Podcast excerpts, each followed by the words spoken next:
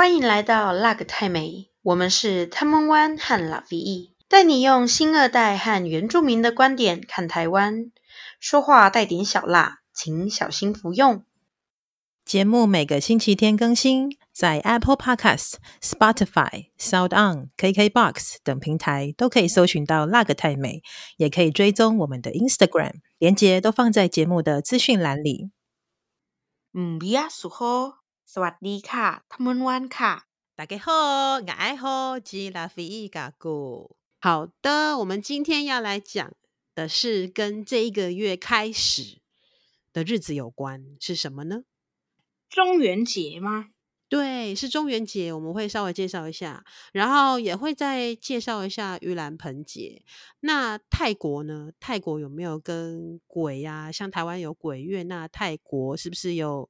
鬼节还是鬼月这样的节日呢？嗯，好，那泰国呢？其实大部分都是因为泰国是佛教国家嘛，所以它大部分的节日都是跟佛比较有关系的。那如果针对就是鬼的话，其实也是有鬼节这个这个节，但是它不是像是一个就是全泰国的节日，全全国性的，它是有地地区性的。那我们这次就要来讲泰国的鬼面节。那鬼面节，顾名思义就是有鬼的脸嘛，对，鬼面这样子。那它其实泰文叫做皮塔坤，皮塔坤，啊，它就是皮塔坤，它就是呃泰国的那个鬼面节的泰文，然后也是鬼节。那它是泰国礼府的一个节日，在六月到七月之间，它会办三天。然后确切的日子是需要呃当地的灵媒或者是就是一些资。就是一些人决定的，不是呃每年不一定是固定的那三天。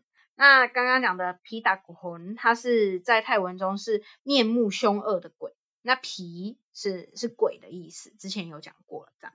那它就是会戴上那个各式各样的鬼的面具。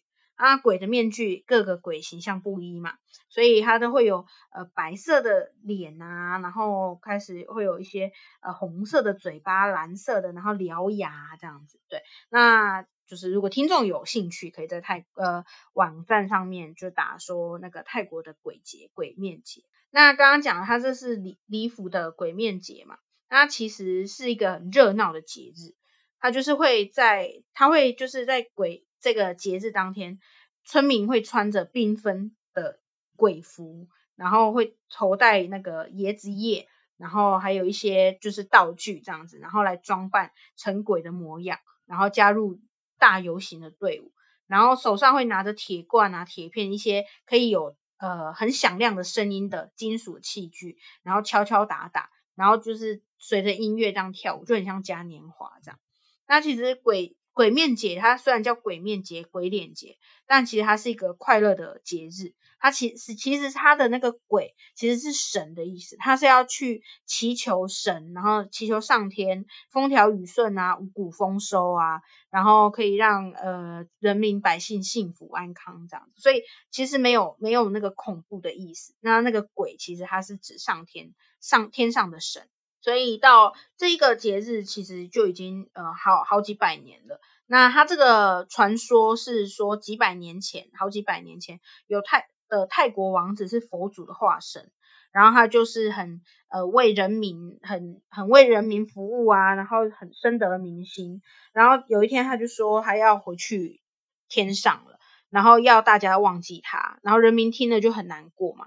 然后天神看到就觉得很感动，就决决定要让那个王子回来那个礼府，然后所以这个鬼面节就是礼府居民用来纪念那个王子的，所以它才会有一个区域性，所以它不是一个比较就是不会全国都在办，就像我们的呃台湾的中元节啊，或者是呃盂兰盆节这样子，好像是大部分的人都会知道，然后也也也都会可能参与过的。它这个是有区域性，那那个区域是在比如说东西南北哪一块这样子？东西南北哪一块？它就在礼府。那泰国的礼府在哪里呢？我来看一下，礼府是泰国人口密度最低的一个府，它在东北部。对，那它附近有北部对，嗯、乌乌泰他尼府、一些郎开府，它是在东北区域的，只是它是一个人口密度比较低的府。所以就是刚刚讲了嘛，这个节日是又有区域性，然后那个区域又人口比较低，比较少，对，所以就是这个节日不不太是全国性的一个节日。哦，蛮酷的，嗯，它是在边境，泰国跟寮国边境的一个小镇。所以泰国这个是比较区域性的，跟鬼有关的一个节日。那台湾的，刚刚他们湾有提到，就是好像比呃，可能就是道教信仰的就会。比较会有这样子的一个普渡啊、拜拜啊，比如说这个农历七月十五啊，要普渡拜拜这样。然后我们有什么鬼门开、鬼门关，有这样的一个鬼月的这样的节日。那大家比较熟悉的是中元节嘛，对不对？对。那中元节呢，这边查到的资料是说，它原本是一个汉族的传统节日。然后它的日期呢，就是农历的七月十五。嗯，但是它本来并不是要普渡哦，它本来这个节日是这个初秋这个时节呢，要庆贺丰收、酬谢大地，有点像丰年节的那种感觉。嗯，它本来的这个节日是这个意思，但是后来道教呢，就把中元节当做是道教的节日，然后把它当做是地官。地就是地府的地，那就是长官的官。地官这个赦罪日呢，那这个三官大帝的这个其中一个地官大帝，把它当做是他的一个诞辰的日子，然后就在这一天呢，就实施这个普渡，然后为这些亡灵，呃，可能就是祈求赦免他们的罪过这样子。所以中元节，大家现在好像以为说，哎。是要普渡啊，要拜拜啊，广告都在打，叫你一直买东西呀、啊。然后每次一接近这个日子啊，你去全联就会发现，平常那个走道好像还可以，但是你会现会发现那个走道连走道都是商品。然后一箱一箱的，就是就是要你买这样子。对，那但是它其实原本是要庆贺初秋这个时节要丰收，有点像丰年祭的这种，这些有这个丰年祭拜的这个含义的这个节日。嗯、那有的人会觉得说，哎，中元节跟盂兰盆节他们是不是一样的？那我们后来查到了一个这个。宗教资讯网上面是说，这个盂兰盆节，其实它这个盂兰盆这个词呢，它其实是梵语的音译。那它的意思其实是叫做要解这个倒悬。那盂兰就是倒悬的意思。那盂兰这个倒悬是什么意思呢？就是要解救死去的人，他们受到有如倒挂悬吊般的这种。苦痛的这个业报，也就是要解除他们这个痛苦的这个业报。那其实它就有点像跟普渡要解除这些亡灵的这些罪恶，或是这些业报，它的意思就有点相近。嗯，所以可能不太清楚的人就会觉得说啊，中元节跟盂兰盆节是融合在一起的。那根据我们这个。查到的这个资料是说，它其实是源自于佛教。那它这个其实是翻译自梵语的这个音译的。那它的原本的意思呢，有点相近，但是其实是如果说以宗教来讲的话，就是佛教跟宗教不一样的宗教的起那个起源啦。那中元节它又是道教自己后来把它拿来当做自己道教的节日。所以可能就是这样，然后再加上他们这个节日的意思，后来可能中元节有转化成啊要普渡啊，所以就会跟盂兰盆这一个解救这个苦痛业报这个这个意思有点相近，就、嗯、对大家就会把它融合在一起，然后可能哎后来久而久之就就觉得说啊，其实两个好像是差不多，那其实它原本一开始是两个意思是有点像。有点不太一样的。那这个盂兰盆呢，其实它有一个《佛说盂兰盆经》里面有个故事，就是有关于这个木莲救母的故事。他们玩要来讲一下吗？好的，来。那这个呢，其实我小时候就常常听了，这也有可能是我从阿姨那边听来，或者是我自己看书，我也忘记了。但这个木莲救母这件，这个这个。故事，我是常常听的。好，那它有很多的版本啦。其实它这个故事就是说，木莲这个罗汉他的母亲做了很多的坏事，然后他死后就变成恶鬼。然后木莲他就透过神通，他看到他的母亲的样子，他就觉得很难过，然后就想说要用自己的法力给那个母亲吃，然后就变了饭菜，然后结果饭到了妈妈的口中就化成火焰，然后就就会烫到他的妈妈的舌头，然后所以他妈妈怎么样？他为了想给他妈妈吃点东西、喝点东西，都到他妈妈的嘴巴，全部都都变成他不能吃的，然后是会伤害到他母亲的。所以他就觉得很难过，他就去找那个释迦牟尼佛哭救，然后他就说啊，虽然就是你木莲啊，你已经是就是神通第一，但是你你还是你的神通不敌业力，就是业力果报嘛。我们讲的那个呃，我们现在做的事情啊，我们我们的呃做的一些坏事啊，因果报应都是会会回到自己身上嘛。所以那个业力他还是抵不过，那他母亲做的。呃，坏事、恶事其实是他母亲必须要去偿还的，所以他必须要呃做更多的善事这样，然后他就要就是继续做好事嘛，做善事，然后要供养众生啊什么的，才可以除掉那个他妈妈的业力，然后去让他妈妈消掉他原本做的坏事这样。那、嗯、最后他是想就是会拿那个拿着莲花去救那个母亲，就是他要让他妈拿妈妈拿到那个莲花。他妈妈才可以吃到东西，就是东西才可以进到他妈妈的嘴巴里面。那他就要下到十八层地狱嘛，他就要下到地狱，然后他才看到说，哇，原来就是地狱里面就是呃，我们做的什么事情啊？我们说谎要被拔舌，那我们做了什么要要火刑，然后要怎样这样子？然后他才知道说，原来呃，你就是我们在人生这个生命里哈、哦，我们不管做了什么，我们做做了。可能说说了点谎，做了点小坏事，感觉都没有人发现，没有被警察抓，没有被别人发现，没有被怎么样。但是呢，举头三尺有神明，你你所做的所作所为都会被记录下来。那其实到你最后往生了之后，其实都要去偿还的。所以我就是小时候知道说，哦，原来这个他在就是那个木莲他舅母啊，然后是很很感动，觉得哦，他为了。他妈妈，然后想要去救他妈妈，然后也知道说，原来我们我们不能随便做坏事。那讲到这个呢，我就想要来讲一件事，就是呢，之前我有说过，就是我妈妈，然后还有哥哥嘛，就在花心的那一集，然后哥哥就是 大哥哥又去生了儿子嘛，对，然后然后那个就是比较花心的。二哥他就是生了三个儿子，但是他就是最后还是跟他老婆离婚，然后就是还是比较喜欢自由自在的生活这样。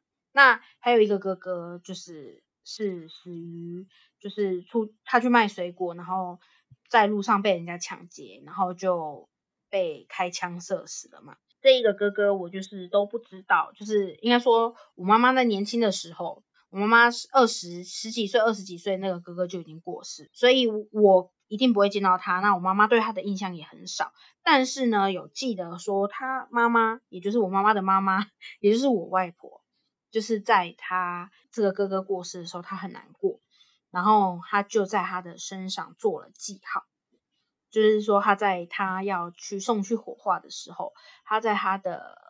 应该是左边的肩膀吧的位置，他做了一个记号。那不知道他做了什么记号，应该说就是只有外婆自己知道他确切的位置这样子。然后呢，大大家也就是也对这个印这个事情也没有太多印象，就是说他就想说他那个时候说他做记号只是想说让他来生啊，或者是怎么样，他可以记住这个人。就是他可以找到这个人，他的儿子这样。那后来我出生的时候呢，我的左边的肩膀呢就有一个胎记。然后呢，听说因为我后来长大一点，我的外婆也去世了，所以我也没有跟他有太多的就是交流。而且我我我他应该在我幼稚园的时候过世，所以幼稚园的时候我也还不会讲泰文，所以我也没有办法跟他沟通。那听说啦，我出生的时候那个外婆就有点惊讶，就说：“嘿。”这个位置跟这个这个胎记的形状，跟他那时候做的记号是一样的，所以就是很神奇。然后我就有一种什么？所以你这意思是我是你哥哥的投胎吗？就是的下一辈子吗？这样子？那感觉这个辈、嗯、这一辈子还不错啊。嗯，是是，对。如果如果是这样的话，至少至少啦，我我换位思考在，如果是我妈妈的哥哥的的这个角度，他又可以再次见到他的妈妈，对吧？就是他可以又在有一种续前缘。虽然在我国小呃幼稚园的时候，我的外婆就过世，但他至少在他，因为他好像二十几岁就就被枪枪杀了，所以他其实也还没有人生也还没过得太久，对。然后，所以就是我我妈妈说，她那时候也蛮惊讶的，因为就是我这身上这个胎记，就是就是小时候就小小的这样子。然后听说啊，她还带我去去那个盖那个泰国的官印章，就是泰国有一个一个说法是，如果小孩身上有胎记，然后你不希望它变大，你就去盖那个官印章。那那个印章是泰国的，好像是泰国的国鸟。然后反正就是它那个观音很大一个，然后你只要盖上去，那个胎记它就不会变大，就是它会让它镇住它的感觉，然后就是它会让它只只在这边，不要再变大了这样子。啊，因为我的胎记其实还蛮特别的，它不是那种什么那种蒙古斑啊还是什么的，它的颜色还蛮特别的，而且它的样态也跟一般人的胎记不太一样。对，所以我小时候我就记记得我妈妈说，她有去盖那个章，然后全部的人说哇，这这个胎记这样子就是盖一个章，然后结果我长大之后，那个胎记没有变大啊，没有变，没有维持住，它还是变大。对，所以那个胎记就是那个官印章好像没有什么用，那个胎记还是随着我的长大，因为人会长大嘛，皮肤也会。就是伸展嘛，对啊，这难免的啊。对，所以他就，而且又在左手臂，手臂也是一个会长长大长肉啊，对不对？所以他就是跟着跟着我的成长一起长大。但他现在越长越像台湾，那么酷。对，然后这个这个我真的觉得很神奇，是因为我小时候在在扯一个故事，就是我小时候有一个一个男同学，他是我补习班认识的同学，然后他跟我的名字中间的字是一样的，但是。呃，这个字应该说很少人会用这个字，就中文字里面，它它的中文字跟我的中文字是一样的，就是中间的字是一样。然后我想说，哇，哎某某，你的字跟我一样哎，然后然后他说，哎，你跟我一样。然后我就发现他手上有个胎记，然后他的胎记呢，长得跟台湾一模一样。他就是手上有一个台湾就对了，就很像那个纹身贴纸贴上去，都不用去刺青。对，它就很像纹身贴纸贴上去，但是当然它也没那么完美啊，但就是它是一一个很像淡淡色的台湾。然后呢，那时候小小时候那个安庆班老师啊，都说啊，他会成大事啊，你看他手中有台湾，他手握台湾呐、啊，是 台湾未来的就是反正是会有、就是、掌权的人嘛，对，掌权的人，不然就 是会对台湾这个。这个国家有影响力的人，然后我就心想说，uh.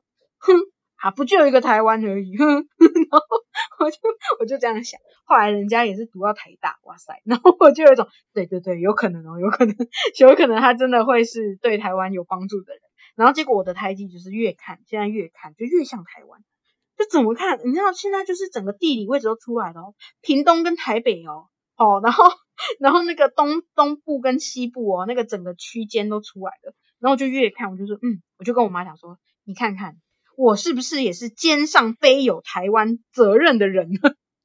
我可以肩负肩负台湾，对，只是这个就是还蛮有趣的啦。台湾听众有没有人的胎记长得像台湾的，可以下面留言告诉我们，我们一起来守护台湾。这个很少吧？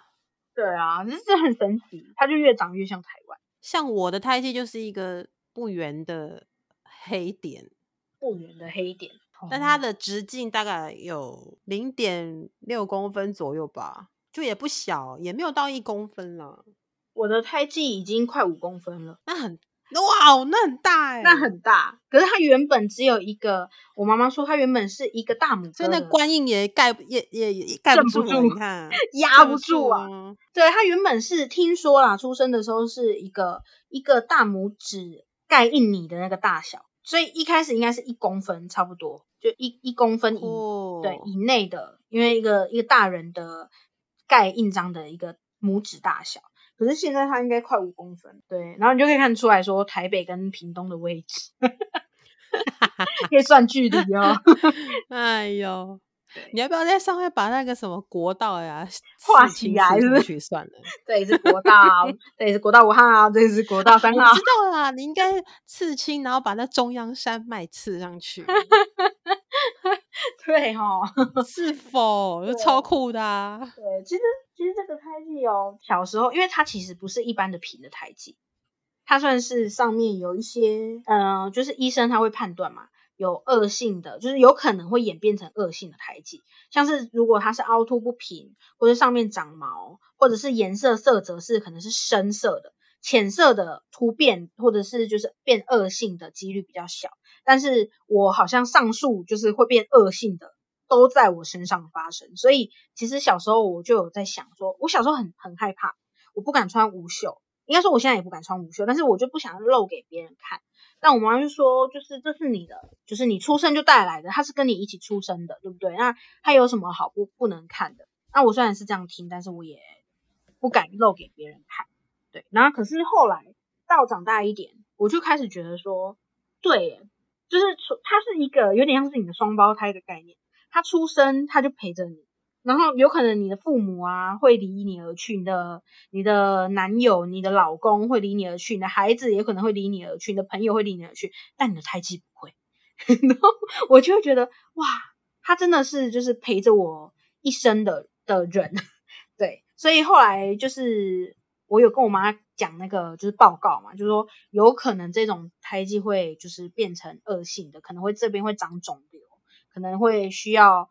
去移除什么的，然后我妈就说啊，如果你想要就移除，如果它会变恶性就移除。然后我就跟我妈说不，如果它变恶性的话，就代表我的时间已经到了，那就那就这样吧。对，所以我就是已经抱持着我到这辈子死掉为止都不要把这个胎记拿掉的想法。哇哦，这么爱你的胎记？对，因为我觉得他就是出生就是至今，哎，我几岁他就几岁，哎，你不觉得吗？很像双胞胎的概念，而且他还不会跟你吵架。双胞胎还会吵架，你不会？那你会跟他对话吗？我有时候会跟他讲话，对，是哦，你会跟他讲什么？我就会跟他说，哦哦哦，我讲到这个，我再来讲一个生气哦，我今天好多话，哦，就是我会跟他聊一下天，啊、就是会摸摸他，因为他他是算是有毛的。所以你就可以顺顺他的毛，有点像帮他梳发这样子，然后帮他，OK，对，擦擦东西呀、啊，然后然后你会看到他随着时间的进展，你会看到他好像也在变老，你就会看到说，嗯，他好像白了点啊，你老了啊，我长白头发，你也会变老啊，这样子的感觉。好，那我会讲到这个胎记，其实是。一开始我妈不是说她是秉持着不要让我拿拿掉这个胎记的原因是什么？是因为小时候我妈在一个就是在工厂工作嘛，我就小时候就很在很爱在工厂乱跑，然后那时候就有一个阿姨，她就看到我的胎记，然后就说：“婷婷啊，那个你你的胎记呀，好可爱呀，这样子。”然后我就嗯，她想说你知道吗？阿姨的老公啊，他也有一个胎记，然后跟你的很像哦，我说啊。嗯然后他想说，可是啊，就是你的胎记这个怎么，就是这个这个小毛啊，你怎么都没有把它弄弄掉啊？这样阿姨都会帮我老公修修他的那个毛诶。然后我就说，嗯，可是妈妈说不能碰这样子。然后他就说，啊，不会啦，这阿姨帮你修掉这一点点而已，阿姨帮你修。他就拿剪刀帮我的，他就在我胎记上面动了一些动刀，呵 呵对。